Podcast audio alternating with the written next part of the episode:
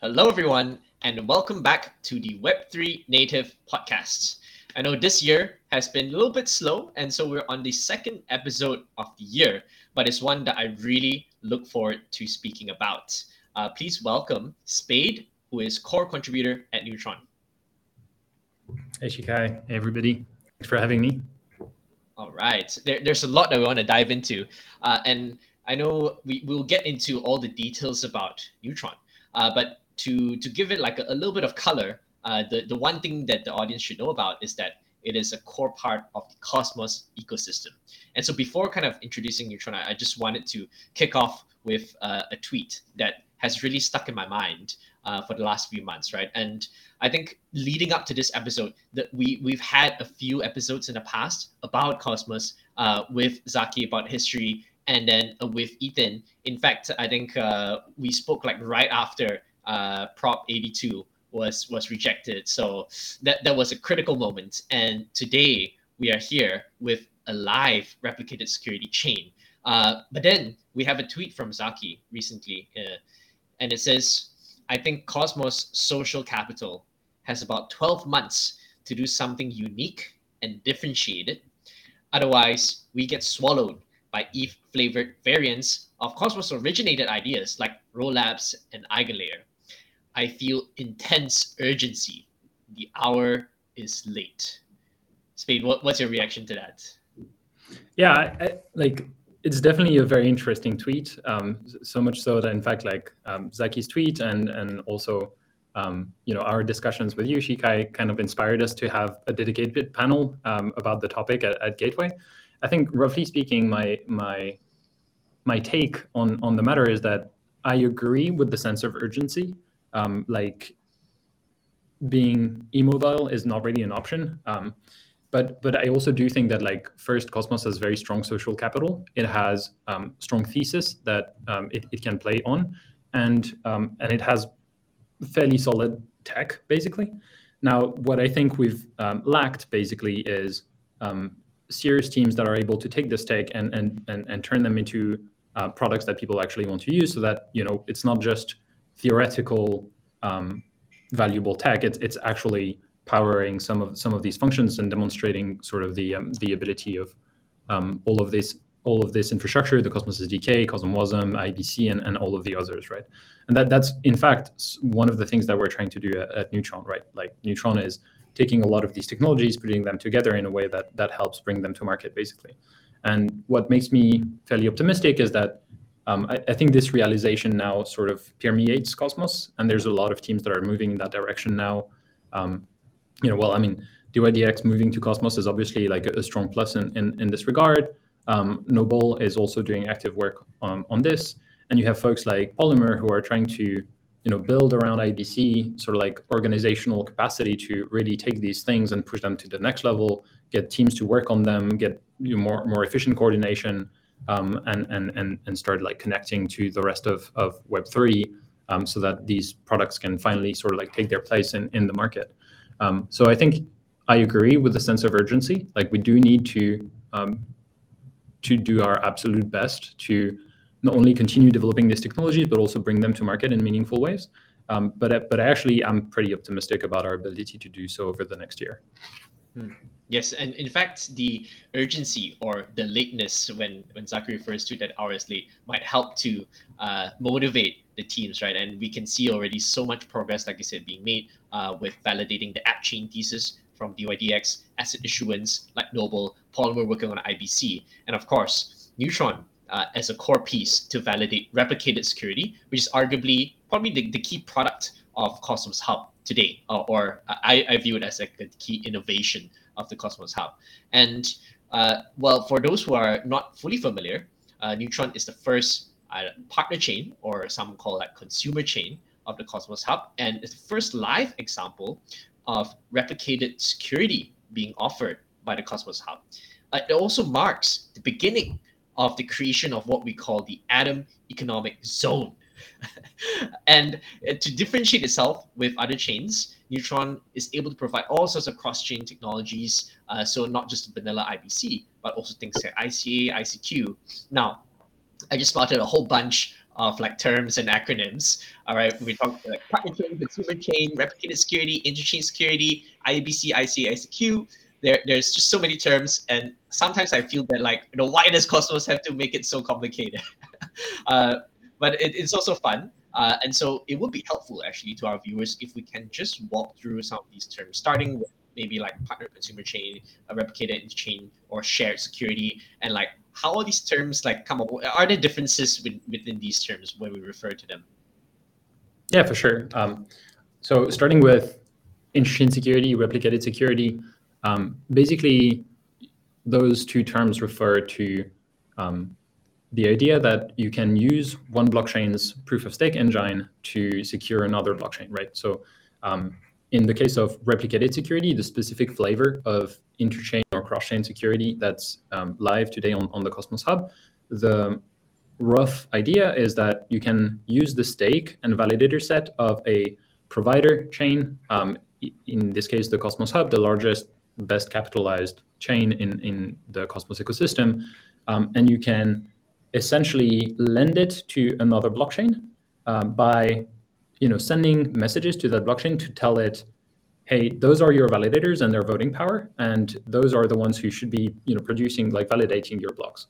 And in exchange for, for that, the consumer chain, which receives, um, you know, the economic security and the validator set from the provider chain, so here in this case, that would be Neutron, um, essentially, you know, then it, well, benefits from a, a, a range of perks that we can cover later, but um, in exchange for this service, um, this consumer chain um, either shares revenue, uh, provides tokens, or other forms of compensations to the hub, right? Currently, this is mostly um, handled via sort of like governance negotiations, whereby the Cosmos Hub needs to approve a project to launch on on, um, on replicated security, and you know that that security agreement, the the compensation model.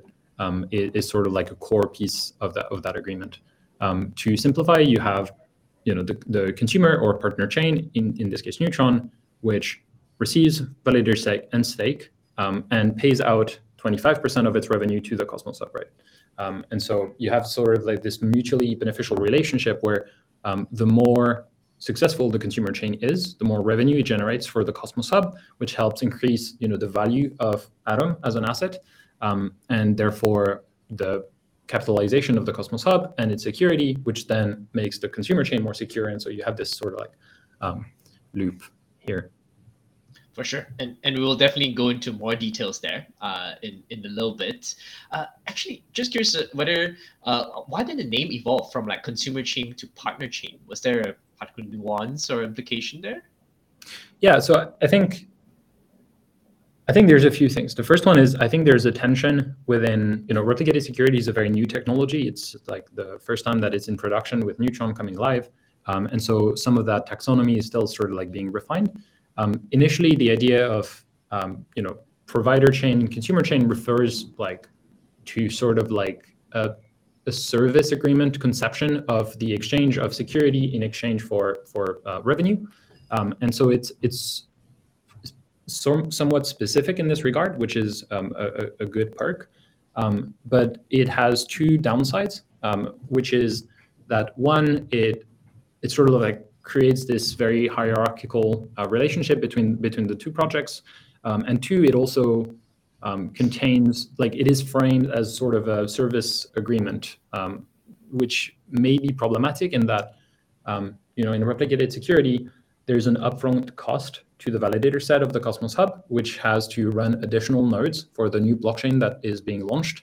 Um, but the revenue, you know, every project take time before they actually reach um, product market fit and maturity and, and start generating meaningful amounts of revenue. And so you have sort of a mismatch between um, the moment at which the cost starts being paid and the moment at which revenue starts being generated. And so that mismatch is more akin to a relationship that you would have in a sort of investment, for example the Cosmos Hub and its community, its community pool um, is investing in a project that it thinks will be um, you know, successful in its own terms in the future, generate revenue and share a portion of that with the hub, but also in, in other ways will, will um, provide value to the sort of like sub ecosystem, the network of consumer chains that, that will exist around the hub, right? So the the um, Atom Economic Zone, right?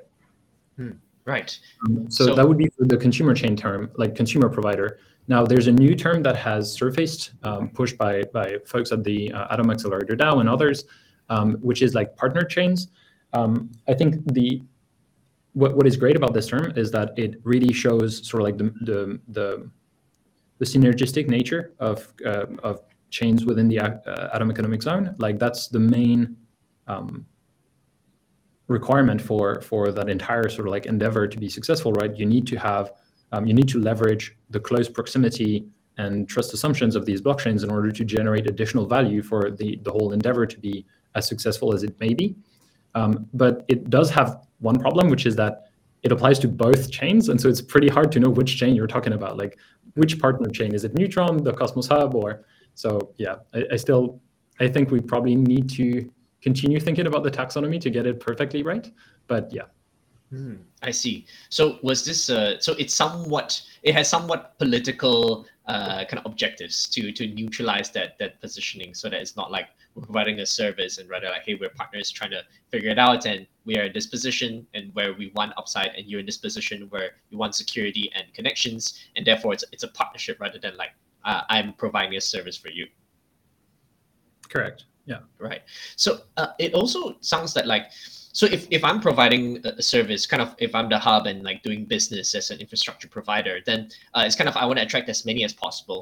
But then the connotation of a partnership also means that I kind of want to curate who I want to be part of this group, right? This coalition uh, of this like Atom Economic Zone as well. So what does it mean for uh, developers or app chains, right? Like what kind of uh, app chains or ideas uh, would be suitable? And and I know this would be Uh, a question that would be much better addressed with, like, say, A A DAO, uh, but perhaps through your interactions with the hub and, and A A DAO and the members of the community, you might have some ideas as well. Uh, and we do know there are quite a few coming up.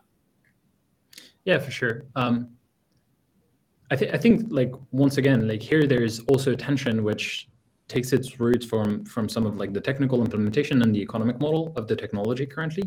Um, you know, there is this...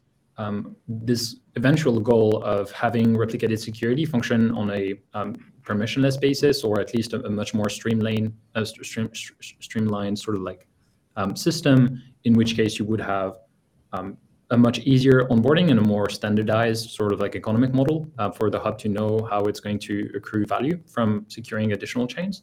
Um, but currently, like we're sort of far from, from this currently. We still need to There's a lot of like governance involved. So there's a lot of politics actually involved in launching a consumer chain.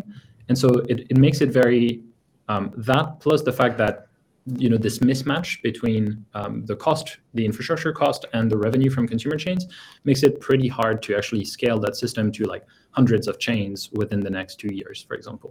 Um, like I, I, I have absolutely no doubt that technical improvements and economic model improvements will make it much more scalable over time. But currently, it seems um, like inappropriate to sort of think that that's going to happen in the short term. And so, you know, to your to your point about, you know, whether this is like um, a service that we should try and get as many customers as possible for, or more of a partnership, I think in the current situation, at least. Um, it makes much more sense for the hub to approach this as sort of a, a very close partnership. And not only that, but a sort of like premium one, which is like the hub is not the only chain that can become a security provider. Like replicated security can be, you know, it's a Cosmos S D K module. So any chain could come around and add it to their binary and start providing um, security to other chains.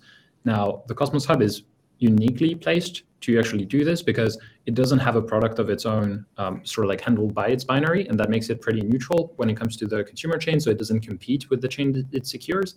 It has a very high market cap, a fairly established validator set. And so it's very well positioned to do that. And so my, my take on this is that the hub should actually be carefully vetting the projects that it that it launches so that um, it, it tries to maximize Um, how successful these applications will be, and also participates in manufacturing this success by, um, you know, supporting, incubating, accelerating these projects, helping them bootstrap, um, you know, liquidity, user bases, and, and and all of these things, and also guiding sort of like close integrations within the projects that launched in this Atom Economic Zone, right?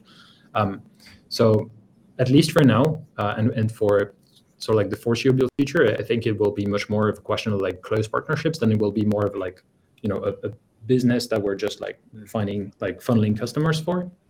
But that may change in the future. Um, and I think sort of like more lightweight, lightweight models of replicated security may um, help facilitate that, that transition eventually, like, you know, uh, sort of like opt-in security, which is the idea that instead of lending the entire validator set, you could lend um, portions of the validator set and therefore reduce the infrastructure cost to just like some of the operators and therefore secure more chains, um, although with slightly different trust assumptions might help. Mesh security and other shared security techniques might also be uh, ways for the hub to actually, you know, have a similar relationship with other projects, but less closely bound, so that it can, um, you know, approach it as a bit more of a customer to business relationship than it currently should be, in my opinion, with uh, with replicated security.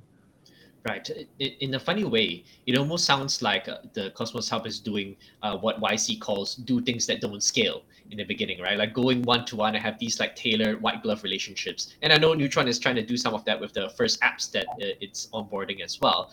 Uh, but then uh, the hope is that eventually we get to a point where, hey, look, here are some best practices and here are some governance mechanisms that are mature enough such that we can start to standardize, templatize, and therefore scale these mechanisms. Uh, and in fact, I'm curious to hear whether, because I know Neutron has been innovating in this regard as well with some of the, the opt-out uh, mechanics. And I, I understand even some of the, the kind of a, a stipend kind of uh, thinking of like uh, what is a basic uh, uh, incentive, a basic, uh, almost kind of like, Uh, validator basic income, so to speak, from uh, from new partner chains. Uh, whether these ideas are starting to become templatized or maybe even uh, adopted by newer partner chains that are in consideration right now. I mean, they're they're certainly being um, explored. Um, there there are, you know, trade-offs with with all of them, right? Um, I think, you know, it, it it sort of depends on what the hub's priorities are. Um, if the goal is to scale replicated security to as many chains as possible in the short term, then having ideas like the soft opt-out, the stipend, make a lot of sense because um, they allow you to alleviate the financial pressure on the node operators that secure the hub and its consumer chains, um, so that you can avoid two things. First, like having operators that, you know, are financially unsustainable because of the added infrastructure cost of the consumer chains, um, and two, avoid the centralizing force that that would create on the Cosmos Hub's validator set if, you know, validators start like not breaking even anymore on their on, on their company. Um, although obviously that should be sort of like taken with a grain of salt because actually validators in Cosmos do run a lot of chains um, at a loss for a, va- a variety of reasons like access, M E V, um, exposure, publicity, um, sort of like community relationship and, and, and such, right?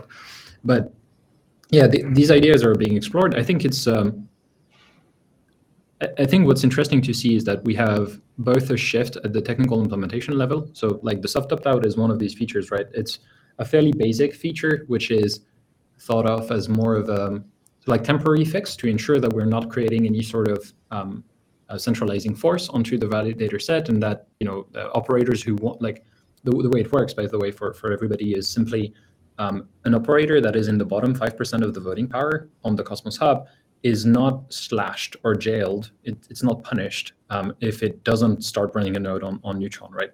Because that's only five percent of the voting power, it doesn't compromise too much on the liveness and security of the chain. Um, and the chain remains retains the entire economic security of the Cosmos Hub. Um, but it does have a few quirks. And ideally, you know, if, if replicated security as a concept is that you get the whole set, then you should be getting the whole set. And so this feature eventually should be removed and replaced by having a, a more sound um, sort of like economic system. In the case of Neutron, it's also and mostly going to be about ensuring that the platform is tremendously successful so that it generates the, the amount of revenue that allows anyone to break um, even or make profits on, on the fact that they're also securing Neutron anyway. One of the other sort of like elements is, um, you know, stake distribution and the, the distribution of value throughout the, the, the Cosmos Hub set. Um, like many blockchains outside, like uh, like in, in today, um, the Hub has a distribution that is pretty top heavy. And so, you know, for the for the sake of the infrastructure, for its decentralization, um, it, it would benefit from actually distributing that a bit more evenly, provided that the, the, the node operators are, are worth that stake. Um, but, but you know, like first it's easy to say, but it's a bit harder to do in practice.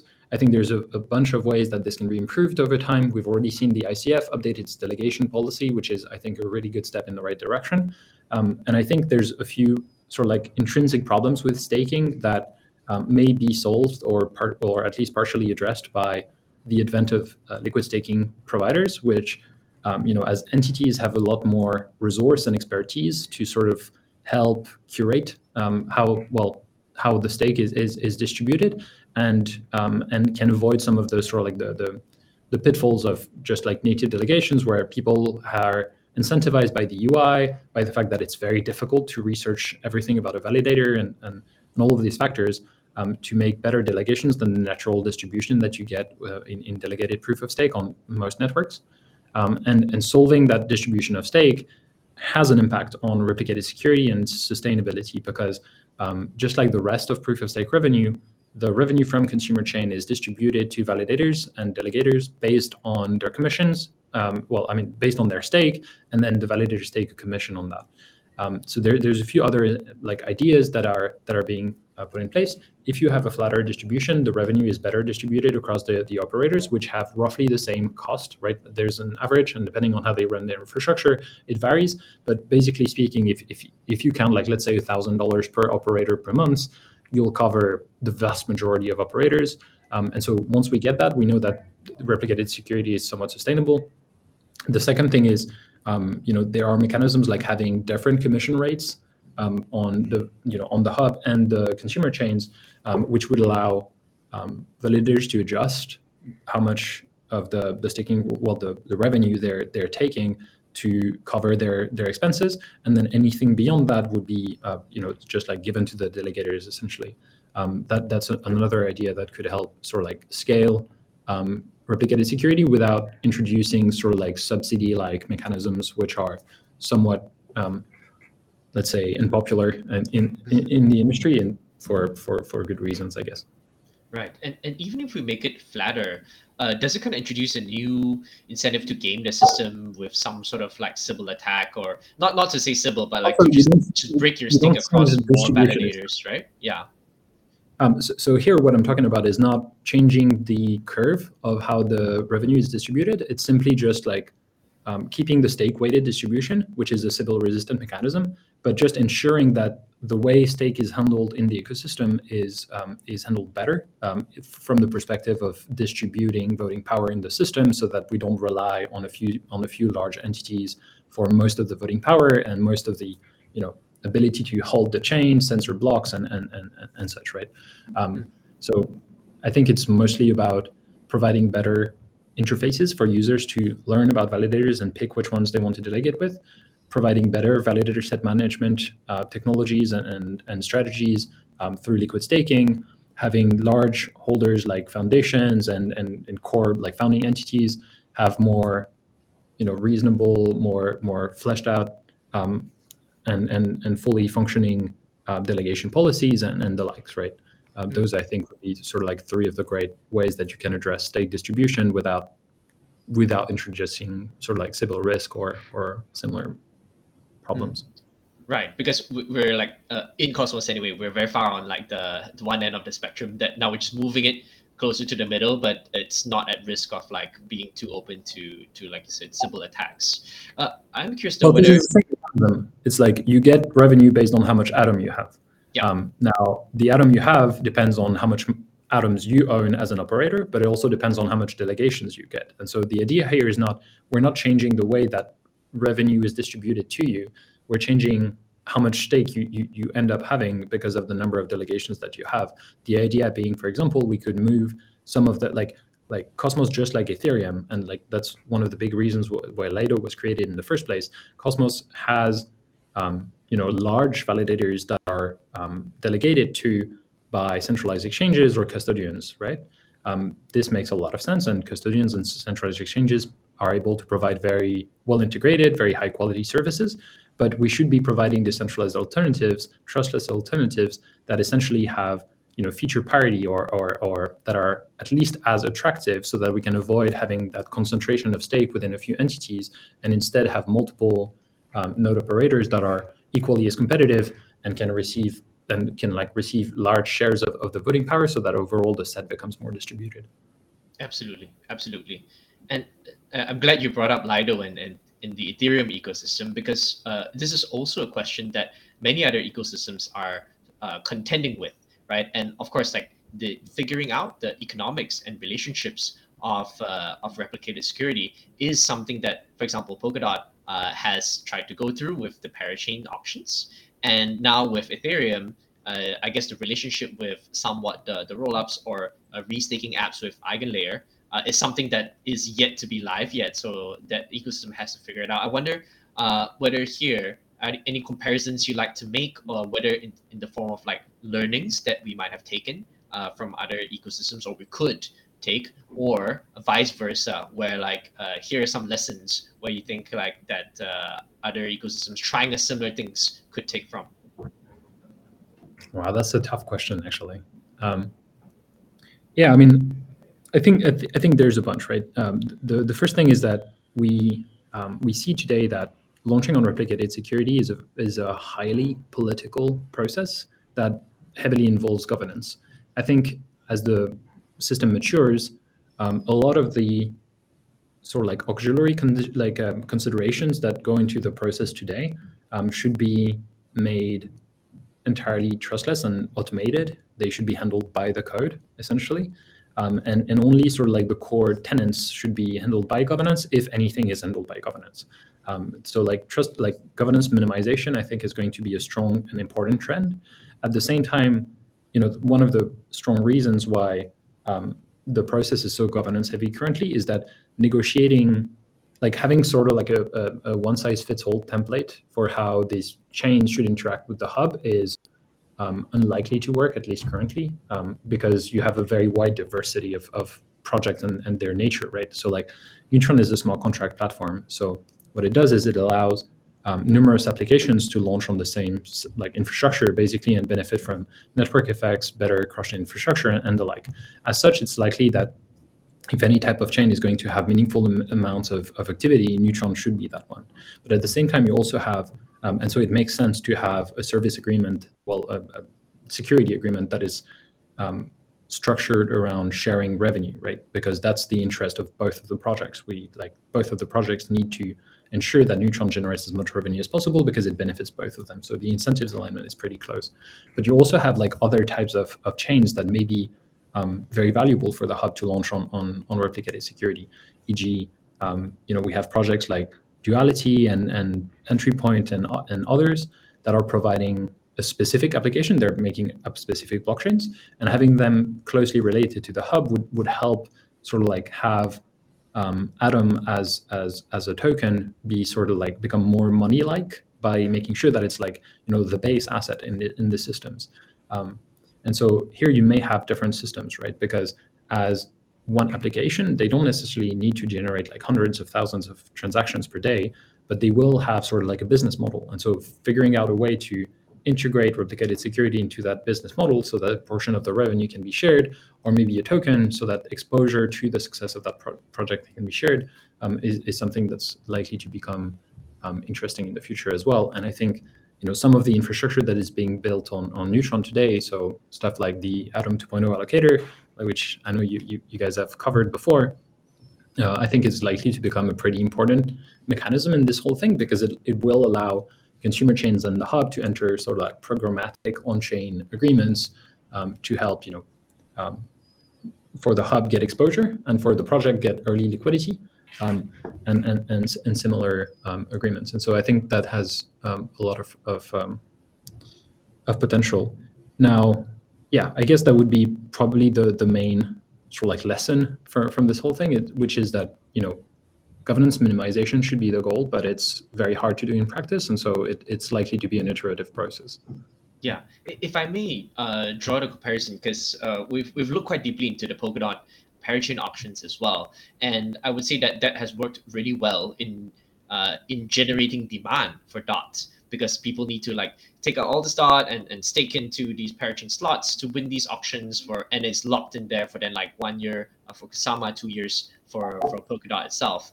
And uh, that is a very standardized process. It's scalable. Uh, and that, that is the design path that Polkadot has gone down. Uh, so in this case, Cosmos, we're less scalable. It's quite governance dependent.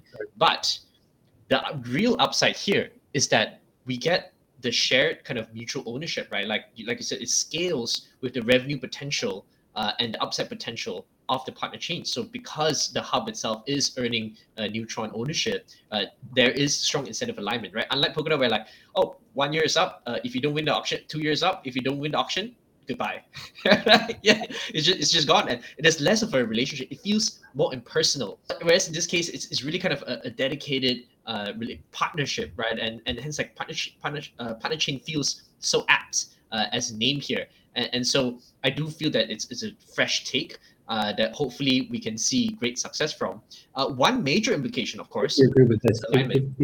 If, if I may, like this boils down to the points that we were discussing just before, right? So that you have this tension between an investment relationship where yeah. you, you want to have very close relationship where you're going to, to try your best to make that project successful because you both share into sort of like the, the outcome of, of that relationship, um, or a service level, like a, a service agreement sort of relationship. Polkadot is more on that side of the spectrum, whereby as long as you're paying the, well, participating in the auction and winning the slot, you get the slot. Once you don't, bye-bye. Um, so it's, it's it's interesting that we actually get this um, sort of like um, precedent to to to build around of. Like I, I do think that yeah. standardizing this this mechanism makes um, well, I mean, streamlining it definitely makes a lot of sense. Bringing as much as possible on chain makes a lot of sense. But exactly how to structure the agreements initially um, is probably something that will take a lot more time and iteration before before it's even possible to consider it and, and make mm-hmm. it very viable, in my opinion. Right. And and who knows, right? Like maybe we don't even go down governance minimize. We maybe we go some sort of sub-DAO model of like, hey, here are a few types of partners that we want. And we have like committees and, and like uh, a referendum on like who should be part of the committee members to then curate the partner chains for those priorities. Uh, that, that might be an option.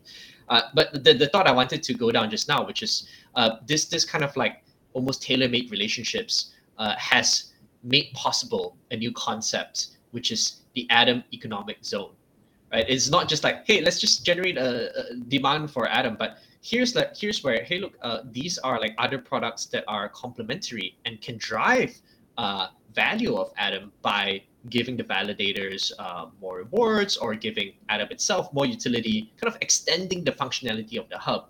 And uh, I, I'd love for you to define Atom Economic Zone. Uh, if if I may just throw an analogy out there, one one funny kind of uh, ironic bit is that the hub itself is meant to be a minimal hub, right? Where you don't want to have any functionality. Uh, and so you're pushing it all to the partner chains. But at the same time, what Atom Economic Zone is hub maximalism, where I want to, I want everybody to like be part of the hub and use Atom and like kind of like become the base asset of this whole ecosystem. And so it's both minimalism and maximalism at the same time. uh, somehow that works. But yes, what, what's your take? What is A E Z? Yeah, I mean, I actually think your your take makes a lot of sense. Um, I, I would describe the Atom Economic Zone as the set of chains that are closely connected um, together and with the Cosmos Hub, and therefore create something akin, like like the analogy that I would use is is something of the tune of like the European Union or um, or a federation. Essentially, you have sort of like this this entity that everybody participates in, and then you have like sort of like um, at least partially sovereign um, entities that compose uh, all of it, and they're all part of the same lar- lar- larger body, and um, their interests are aligned in that in, in that regard, and so they they work together um, to to be successful together. Essentially, um, I think your example makes a lot of sense in the sense that it's um, it's technical minimalism, for example, the hub doesn't need to have much more than governance, staking, and replicated security to to be able to perform sort of like this vision of the Atom Economic Zone. Um, and then it's political maximalism, essentially, whereby we're going to recreate this um, this sort of like fe- federation around the hub, where we're going to um, help make Atom more money-like, more like a reserve asset to be used in the ecosystem. Um, we're going to deploy it so that um, you know this section of Cosmos as a whole has um, very deep integrations, very deep liquidity, is able to collaborate together very efficiently. Um, and we're starting to see some of this, right? So you have um, projects like Stride, for example, which is a liquid staking protocol. Um, as Stride is in the process of migrating, uh, in their case, since they already have a live blockchain, um, they're in the process of migrating to replicated security.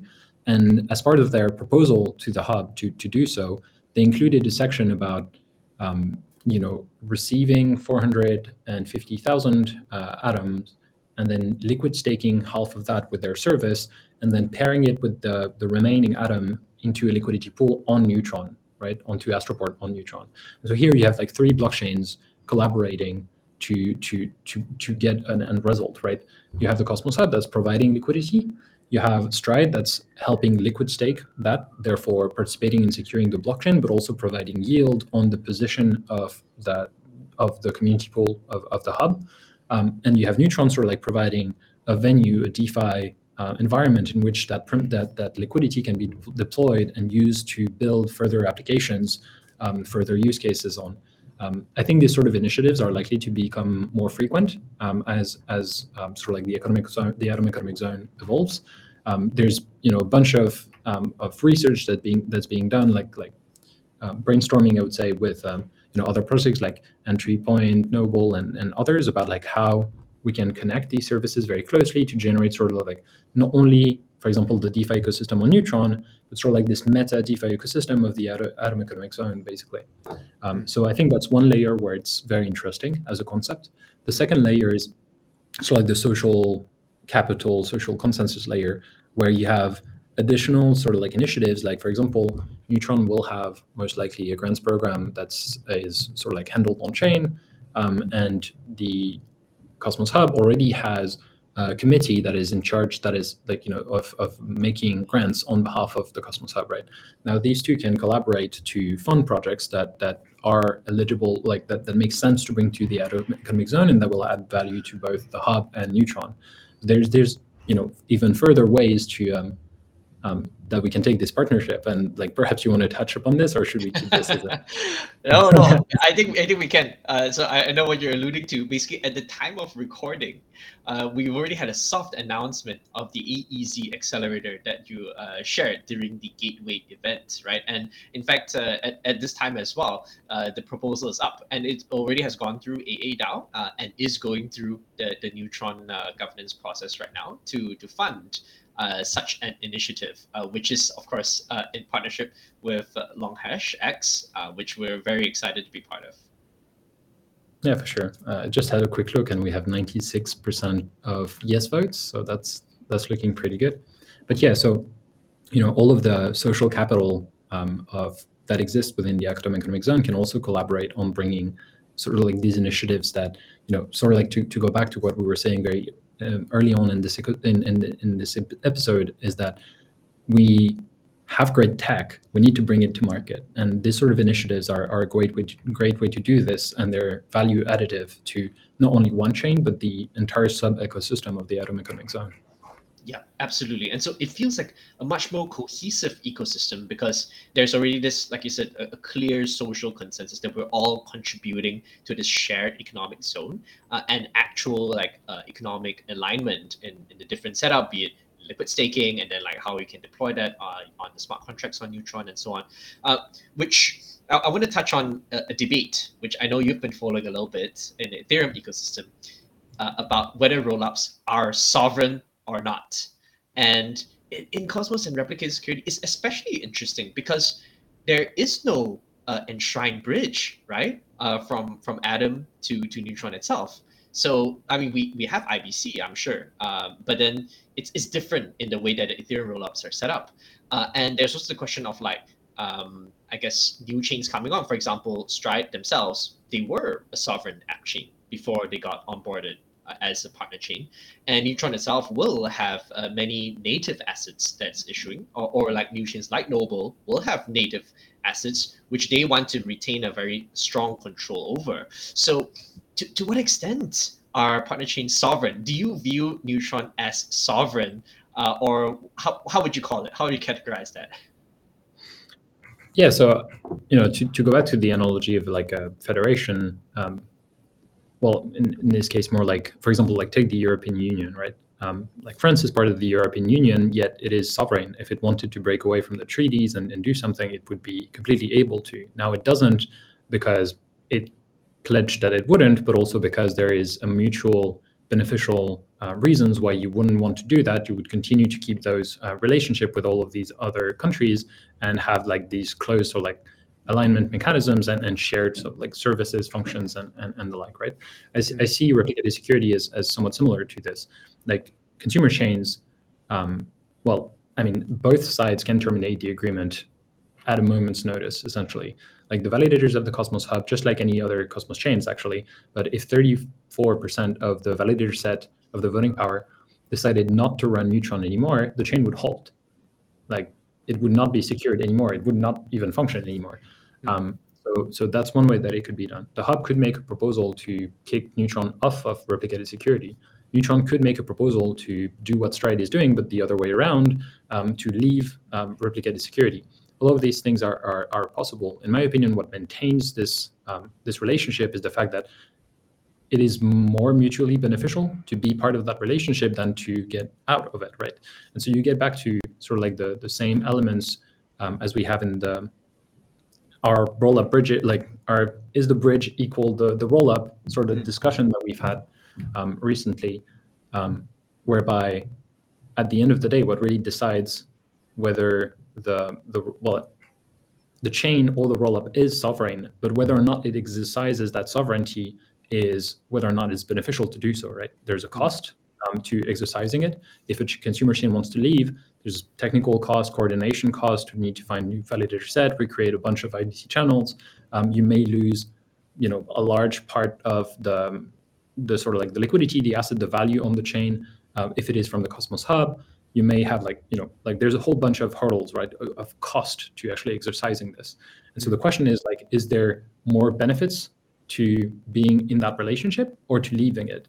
As long as the the, the relationship is mutually beneficial, I think replicated security has absolutely um, no reason to sort of like fall apart, essentially. Um, but but I think that, like, and what I like about this is that it, it sets the um, the objective and sort of like the direction clearly, right? Um, there's like with the whole Um, Hub has no value accrual mechanism, sort of like um, refrain that we've heard for, for years now. Um, I think there's a strong pressure right now to um, sort of like recoup some of this frustration by extracting value as much as possible. I completely understand that feeling, but I think it's a bit short-sighted because like what keeps consumer chains coming to replicated security in the Atom Economic Zone and what will maintain them there um, is actually the Hub's ability to generate new value with them, essentially, like generate additional value rather than systematically try to, to capture it, right? Like mm-hmm. accruing value to the Hub is obviously a part of it, right? I'm not saying that it shouldn't and that it should provide this its services for free. I'm just saying that the focus, especially at such an early time and, and at a time where Cosmos is trying to really cement its place in the industry as a whole um, mm-hmm. and, and bring technologies that it has spent years and, you know, hundreds of millions of dollars developing Um, into the industry, like I think the, the the the main priority should be like how do we make these um, systems and these protocols like as successful as possible, share the value that we are creating together, um, and and yeah, rather than Absolutely. just like, yeah yeah yeah, it's uh, m- not like a colonial power trying to uh, get all these entrenched interests uh, embedded in these other chains. Uh, rather, yeah, it, it, it could try to do that, but I'm not sure how, how you know how successful it would be. That's like, right. Currently, that's right. There's only one one colony to try and exploit, so I'm not sure that would be so profitable either. Yeah, and you scare away the rest as well. So it's absolutely exactly. more like an economic zone where, like you said, it's it's from mutual benefit. It's a voluntary uh, partnership, uh, and in fact, it, even more important in the Cosmos ecosystem where sovereignty is a core value, right? And that's why the whole app chain thesis is kind of built upon that, hey, you know, have your own chain, have your own thing. Uh, but now we can voluntarily enter into these partnerships uh, whenever it makes sense and uh, mu- and mutually kind of like join this economic zone uh, to collaboratively build out value with Atom as a base asset. Yeah, I, I completely agree. And I, I think what, what's one trend that I, that I see in Cosmos that I think is very interesting is that we're seeing Um, layers after layers of possible partnerships between these chains sort of like coming online, right? um, like one traditional one like mechanism for aligning interest has been to sort of like come together to provide liquidity for the native assets of the various chains, right? That's all, like still going to be the case.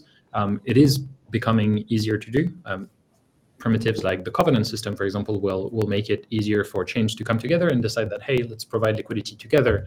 Um, but but it will also make like much more involved sort sort of types of um, of agreements between these chains, like financial diplomacy in a way.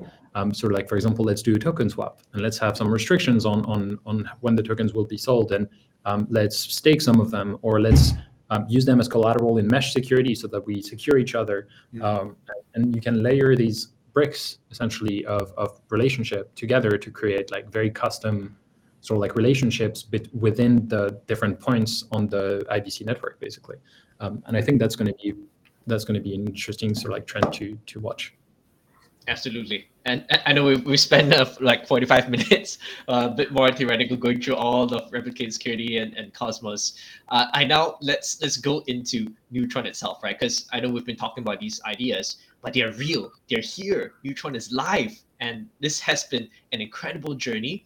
Well, Prop seventy-two, which I think many regard as the the beginnings of replicate security, was one year ago, and Prop seven ninety-two uh, was few months ago, and now we we're here at Genesis. Uh, we've gone through also the launch sequence uh, where we had an option, uh, a liquidity lock drop, uh, airdrops. So now uh, Neutron has been uh, distributed, and like we have formed a community, we have security, and we have more apps coming up. So I know we're gonna talk about the future of Neutron a bit, but I just wanted to also like linger on this this history of how we got here, because this has been a, a rich case example. So from all these proposals and this entire process, seventy-two, seven ninety-two, Genesis, and I know with, with all these validators working it out, and then like the whole community launch sequence, how would you kind of, how do you feel about this whole journey? What were some of the highlights, the hardest things, and, and the biggest lessons that you've taken away from it? Well, that's a really good question, to be honest. Um, I think the first thing is that, you know, it's it's been a year and some now, um, but it doesn't feel like it. It feels like like three months ago um, was Prop seventy-two. So like things have been um, fast, at least from our perspective, I guess. Oh, maybe we um, should summarize Prop seventy-two real quick. Yeah. Yeah. So, uh, you know what, I'll, I'll give you a brief history of like Neutron. Um, yeah.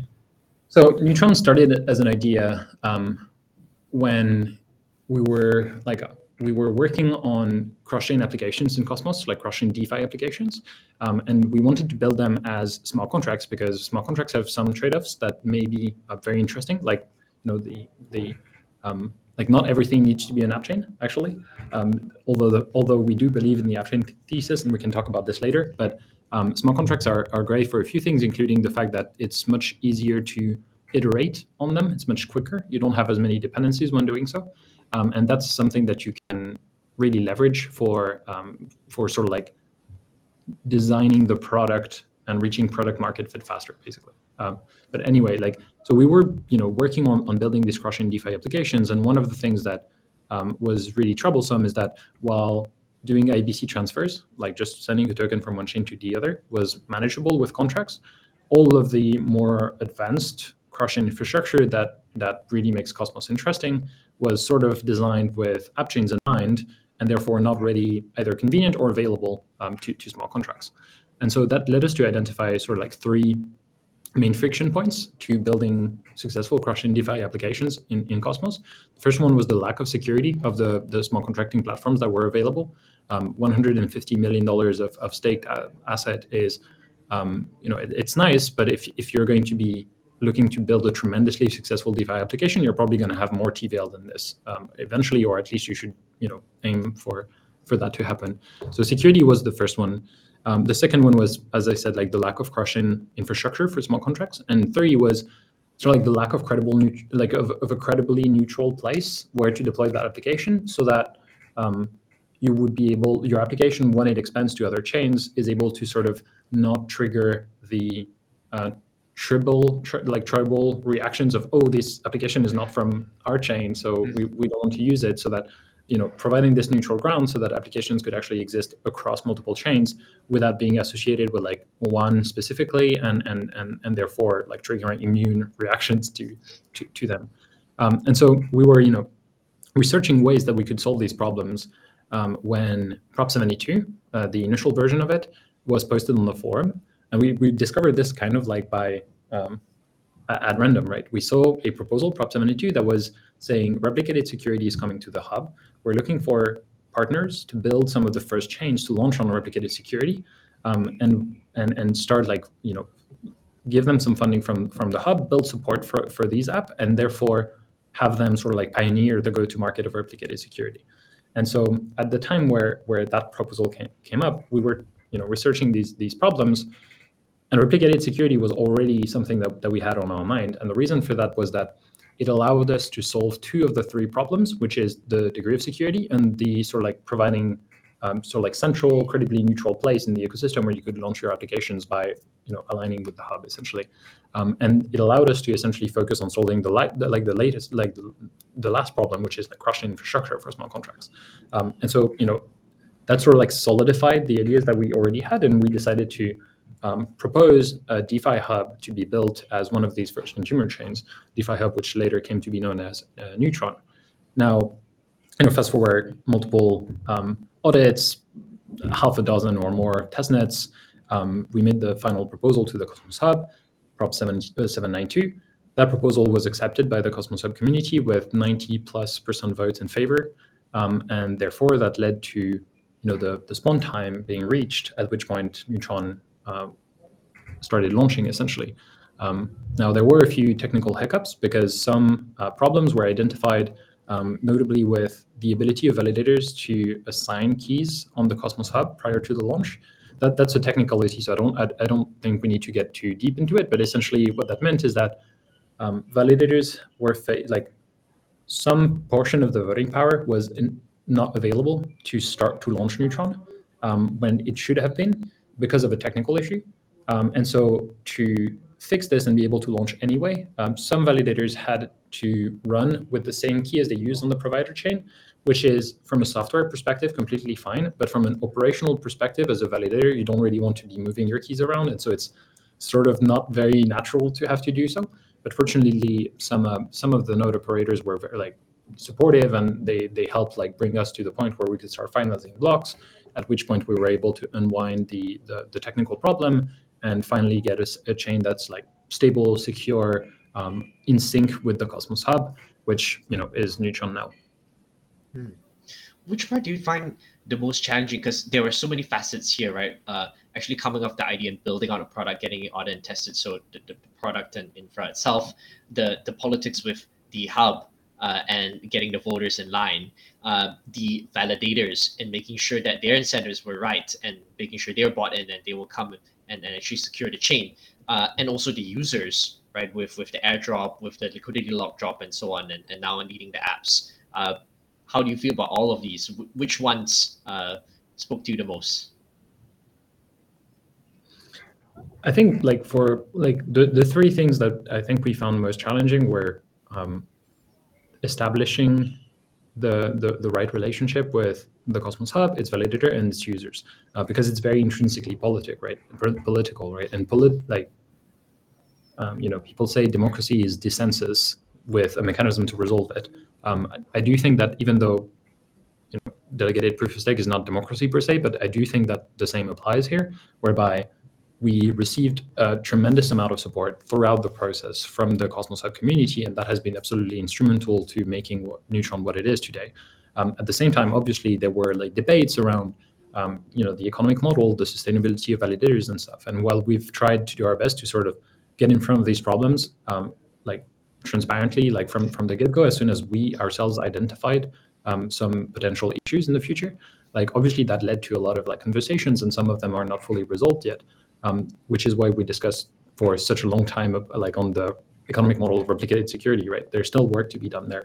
Um, and there's still work to be done to make Neutron tremendously successful so that it actually um, provides meaningful amount of revenue to the hub um, as well.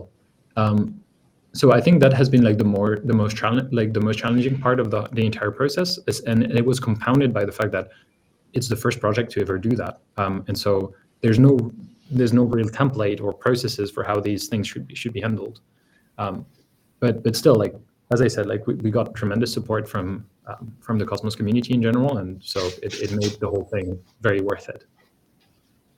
Absolutely. Wow. And what a journey. So in, in the end, it, it comes back to to the people, like you said. Uh, and even it's though it's supportive,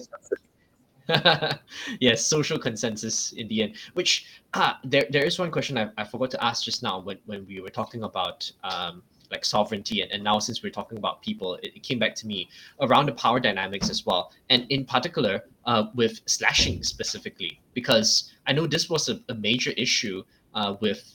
Uh, one of the partner chains that that uh, pulled out, right? As, as, as I understand, Noble had a lot of uh, problems uh, with it, and in, in this case, like who has the power to then like determine the future? Like you said, uh, d- dissension, right? Uh, and what are consequences for dissenting if they say, "Hey, this validator is not doing its job," right? Uh, do we have the power to then unilaterally jail and slash, or do we have to kind of go through the hub itself to make that decision?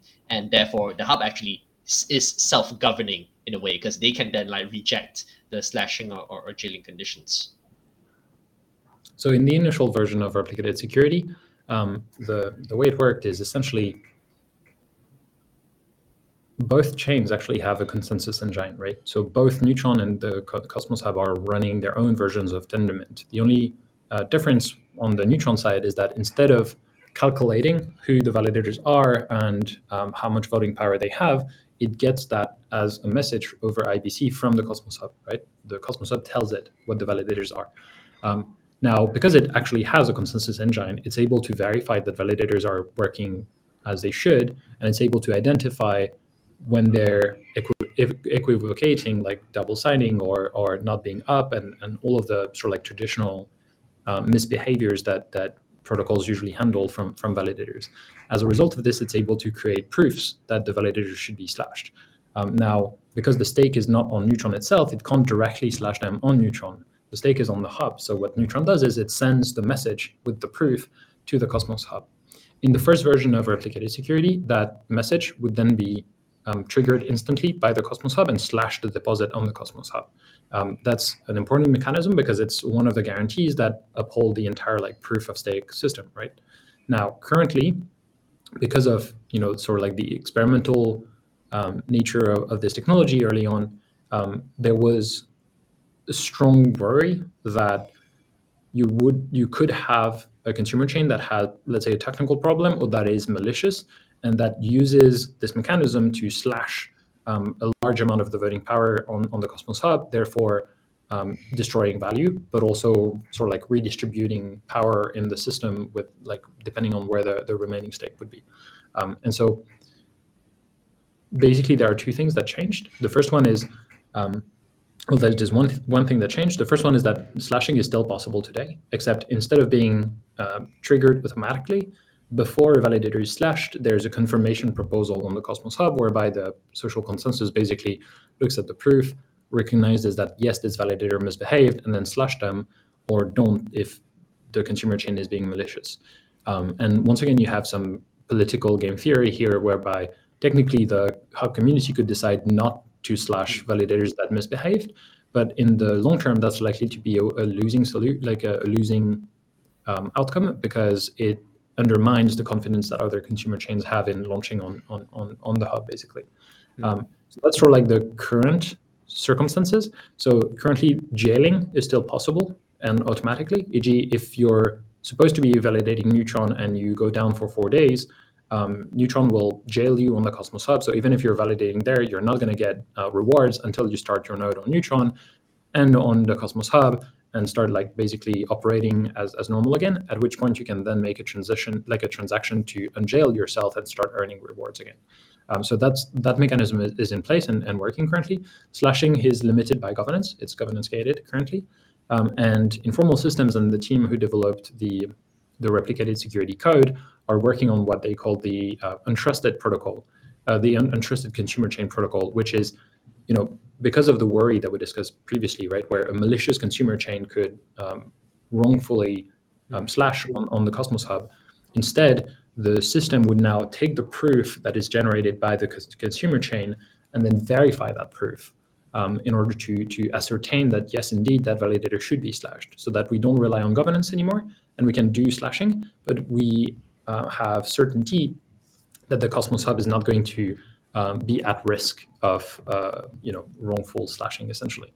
Uh, there are a couple of things that I really want to touch on for Neutron's differentiator, right? So one is uh, the tech that you talked about, which is all the cross-chain infrastructure that we're able to offer with like I B C, I C A, I C Q.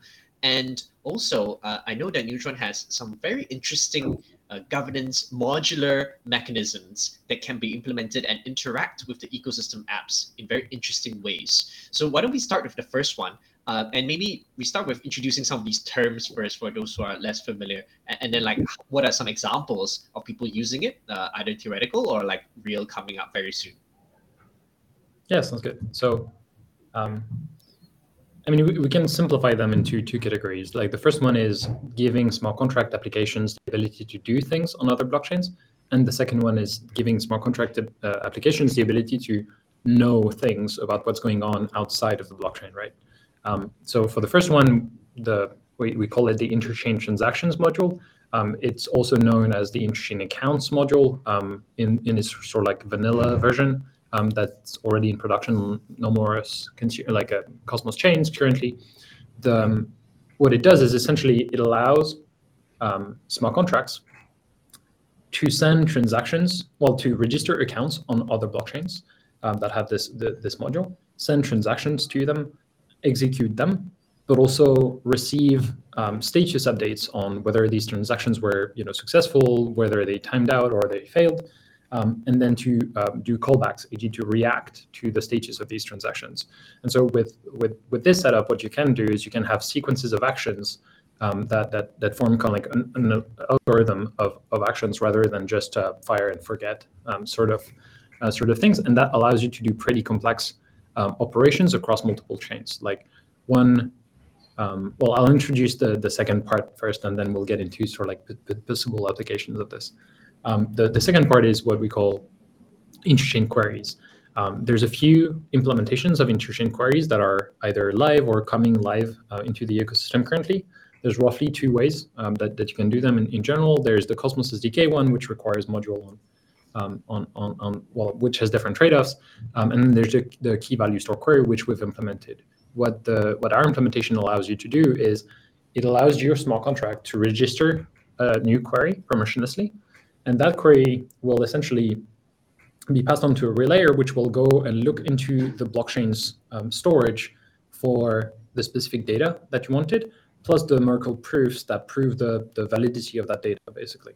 The relayer takes that data plus the proofs, brings it, brings it back to Neutron, and then two things need to happen for that data to be useful to your business application. The first one is, um, you know, the data needs to be verified, for example, we need to make sure that the relayer did, didn't change some of these values, um, and so we use, you know, the Cosmos S D K module, the interesting queries module on Neutron, to check um, the validity of these Merkle proofs, um, since we know the state of the other blockchains through the I B C Live client, whatever. Um, and then the second part is once we know that the data is authentic, we um, we need to process it into a data structure that is actually useful for the business side smart contract applications. That's one where one of the perhaps most significant differences between Neutron's implementation and others um, lies, which is that m- other implementations have both of these functions handled at the Cosmos S D K level, which, you know, to upgrade, you need to hold the chain, slap a new binary, and then relaunch the chain.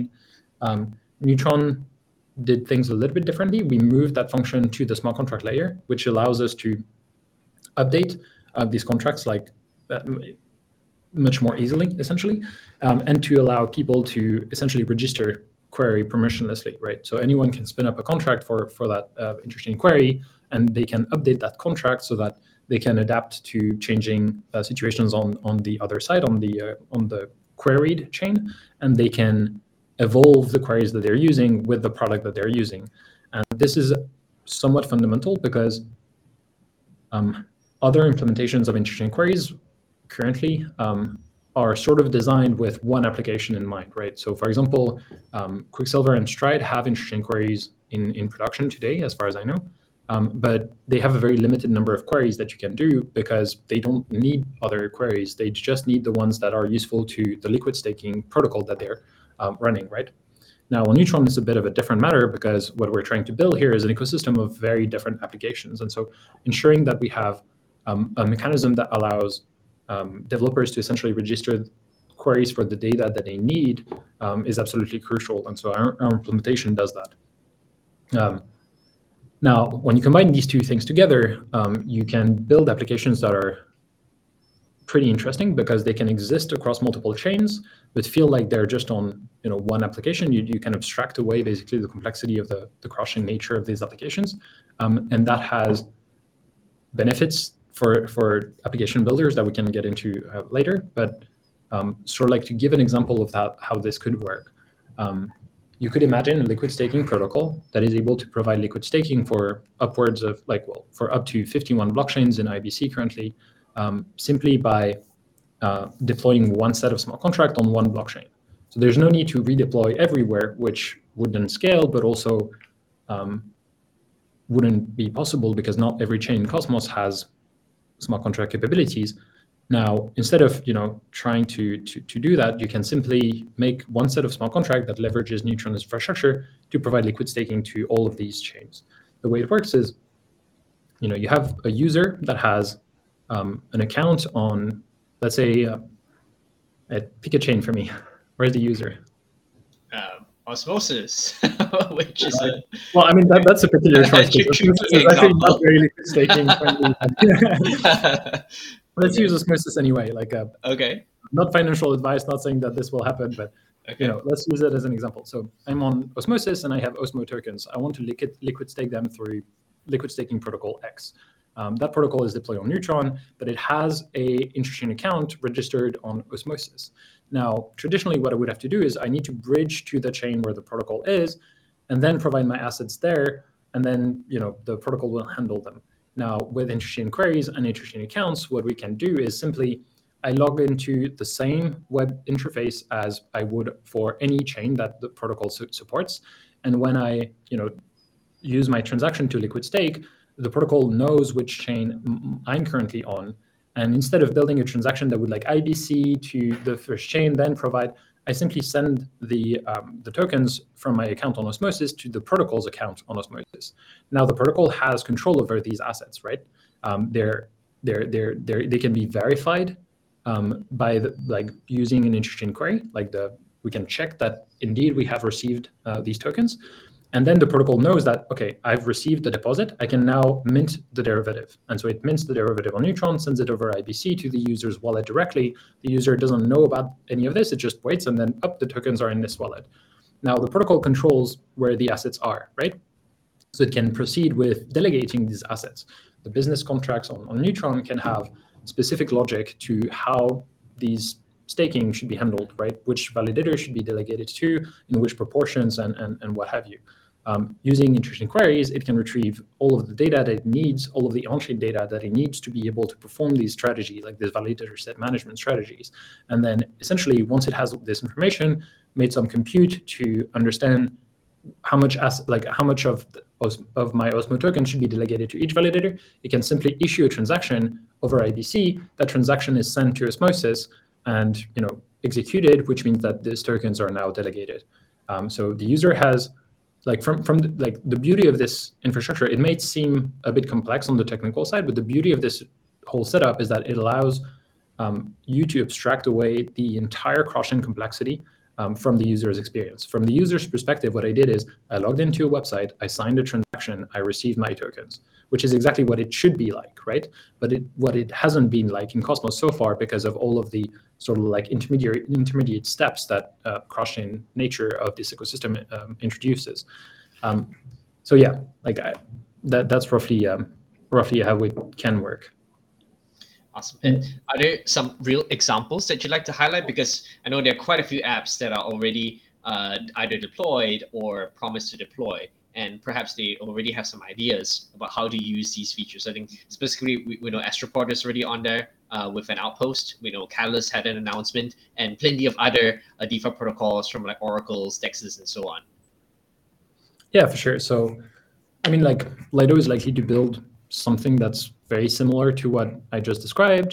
Um, Astroport has this model where, so Astroport is a DEX, right? It's an A M M currently, but it is um, rolling out like various types of pool currently. Um, it has already expanded to um, Terra. Well, I mean, it launched on Terra, but it expanded to Injective and probably soon Say. And Astroport has this whole um, trustless cross-chain governance system, right? So that that that's the first thing. Now,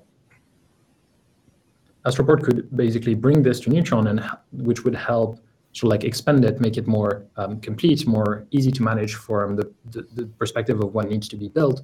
Because instead of having to rebuild the entire thing from Terra, which doesn't provide this infrastructure, you could essentially leverage a lot of the infrastructure that comes like key in hand with Neutron to, to build sort of like these functions um, over time. Now, Astroport also has a very, the, the Astroport community and the Astroport like um, contributors have had this very interesting sort of like thesis of the SLAM, the, sh the shared liquidity A M M, which is um, a take on how D E Xs, like multi-chain D E Xs, like SushiSwap, Curve, um, Astroport, can extract additional benefits, extract like, well, I mean, generate additional value by, instead of having just like isolated deployments on every chain, actually co- like coordinating the liquidity layer so that they can best serve um, the trading, the traders, um, whilst also maximizing the utilization ratio of that liquidity and therefore the fees for the, the, the, the liquidity provider. That sort of implementation requires um, being able to move assets around between the deployments in order to be able to, you know, make sure that they're allocating that liquidity efficiently. It requires knowing about, you know, various um, variables in the other ecosystems that you're on. And so one naive way to build it would be you just handle the whole thing off chain, but then what, what's the point of building in this industry anyway? Um, and so instead, what you can do is, well, basically you have two choices. Either you build it on another chain currently, in which case you will have to rebuild all of the infrastructure uh, that you will need to, to do these actions, or you just build it on Neutron, which essentially provides like most of the basic infra, like all of the basic infrastructure that you'll need to, to build this sort of things. Um, another example that's, I think, pretty interesting, well, two more examples, um, one of which I've sort of teased at, at, at, at Gateway. Um, I guess the, the allocator is a very interesting one for this, right? So the allocator allows you to have community pools and DAOs on various different blockchains um, that come together and make a trustless agreement together through smart contracts. And so th they need to be able to sort of like transfer tokens around, have programmatic agreements. Like let's say, for example, um, Neutron and Osmosis want to um, get together and buy bad kids on Stargaze, right? Well, that's something that we can do. We just like send tokens together in a pool. Maybe we perform some other actions in the meantime, for example we could have them rebalanced so that a portion of them is used to continuously swap into stars so that we build up a treasury of stars that we can then use to sweep on Stargaze. And all of this can be handled programmatically, right? So the the the like Neutron's infrastructure in this in, in this case is used to provide um, a primitive that will be useful for not just Neutron's ecosystem and DeFi ecosystem, but for the entire Cosmos ecosystem. Um, it, it allows to like app chains to basically come together uh, more. Um, another example of this would be like Gitcoin, right? Bringing Gitcoin to Neutron would mean that we have now this um, on-chain mechanism to run quadratic funding runs, which could be, you know, like the matching pools for, for these rounds could be provided by multiple chains and projects across the ecosystem, and these projects could, you know, uh, register and run their own programs and their own matching rounds um, according to their own terms. They can even spin up their own U Is for, for it so that they have their, you know, their own branding and identity um, and, and segregated sort of like um, U Is for, for these if they want to, or they can just use the infrastructure, the smart contracts and the U Is that we will like provide for, for this. Um, and so that, that's another um, that's another sort of like example of this, right? So Neutron's cross-chain infrastructure basically gives you two things. First, it allows you to build Um, primitives that then become available to the entire ecosystem, um, which, you know, it's beneficial for both because it means that the primitive is actually getting a lot more demand, um, and it's also um, beneficial to the ecosystem because it means that they don't have to rebuild continuously the same system, and it becomes much more uh, much easier to bring sort of like large projects from other ecosystems, like on Ethereum, right? Because, you know, if you If you're just one Cosmos chain today and you're trying to pitch like one of the major on Ethereum and you tell them, hey, deploy on my chain, and then the next chain is going to come to them and say the same thing, and there's fifty-one blockchains to, to, to do the same, it's unlikely that they'll actually take the pitch. But if you can come to them and say, hey, look, Deploy once on this chain and you'll get exposure to the entire Cosmos ecosystem. Now that's a much more attractive sort of like value proposition and endeavor, right? Um, so like pooling our forces and and and, and interest to, together through Neutron allows us to move mountains, basically. So that's point number one. Point number two, and then I'll be done, is it also allows you to make your app much more viable, much more successful. Um, it provides you with a, a much better path to product market fit, because um, like up to Neutron's launch, um, when you were launching an application as a smart contract on, on Cosmos, you were much like what you're doing when choosing a roll-up on the Ethereum ecosystem, you're choosing a winner, right? You're betting that this ecosystem is going to be uh, where most of the value, activity, and users are going to be, and that's where you want to launch your application. If you don't want to do that, you either have to re-implement all of the crushing infrastructure that you'll need to scale, or you need to redeploy multiple versions of your contracts on each smart contract platform. Both of these are pretty bad solution because they don't scale very well and they require, they you know, they imply a lot of overhead. Now what Neutron does is that it actually allows you to not have to choose, but rather take a bet on the entire ecosystem, right? So not just other smart contract platforms, but also the app chain, since it can connect to all, all of them basically. So you can deploy your application once, and then leverage the market of Cosmos as an aggregate rather than just the local market that exists on Neutron, Juno, Say, or whatever other smart contract platform you, you may be considering. Mm. Right. Wow, Th- that's a lot to digest. Uh, and and there's, there's one thing that I know we, we talked a little bit about, right, which is it's it's quite hard to kind of summarize all of that, all of Neutron in that one sentence. And I mean, we can kind of keep it a little high level of like, oh yeah, you're a gateway to the whole Cosmos ecosystem uh, with all this cross-chain infrastructure, but it, it doesn't kind of explain all that complexity. So I hope we can point developers to, to this episode, uh, but is there uh, a one-liner that you have in mind? And maybe uh, even a mascot or some sort of imagery that can help people imagine this. How would you, how would you summarize that? So in terms of a one-liner, Um, I'd go for something like Neutron is the most secure cross-chain smart contracting platform. I think it encapsulates sort of like the various aspects of Neutron. It's highly secure thanks to replicated security, um, and it's a cross-chain smart contracting platform um, as opposed to just a smart contracting platform. In that, you know, a lot of the work that went into Neutron was to develop that infrastructure that is uh, designed to essentially make your life as a as a developer easier, because it you know you don't have to redevelop it. Essentially, it comes like key in hand.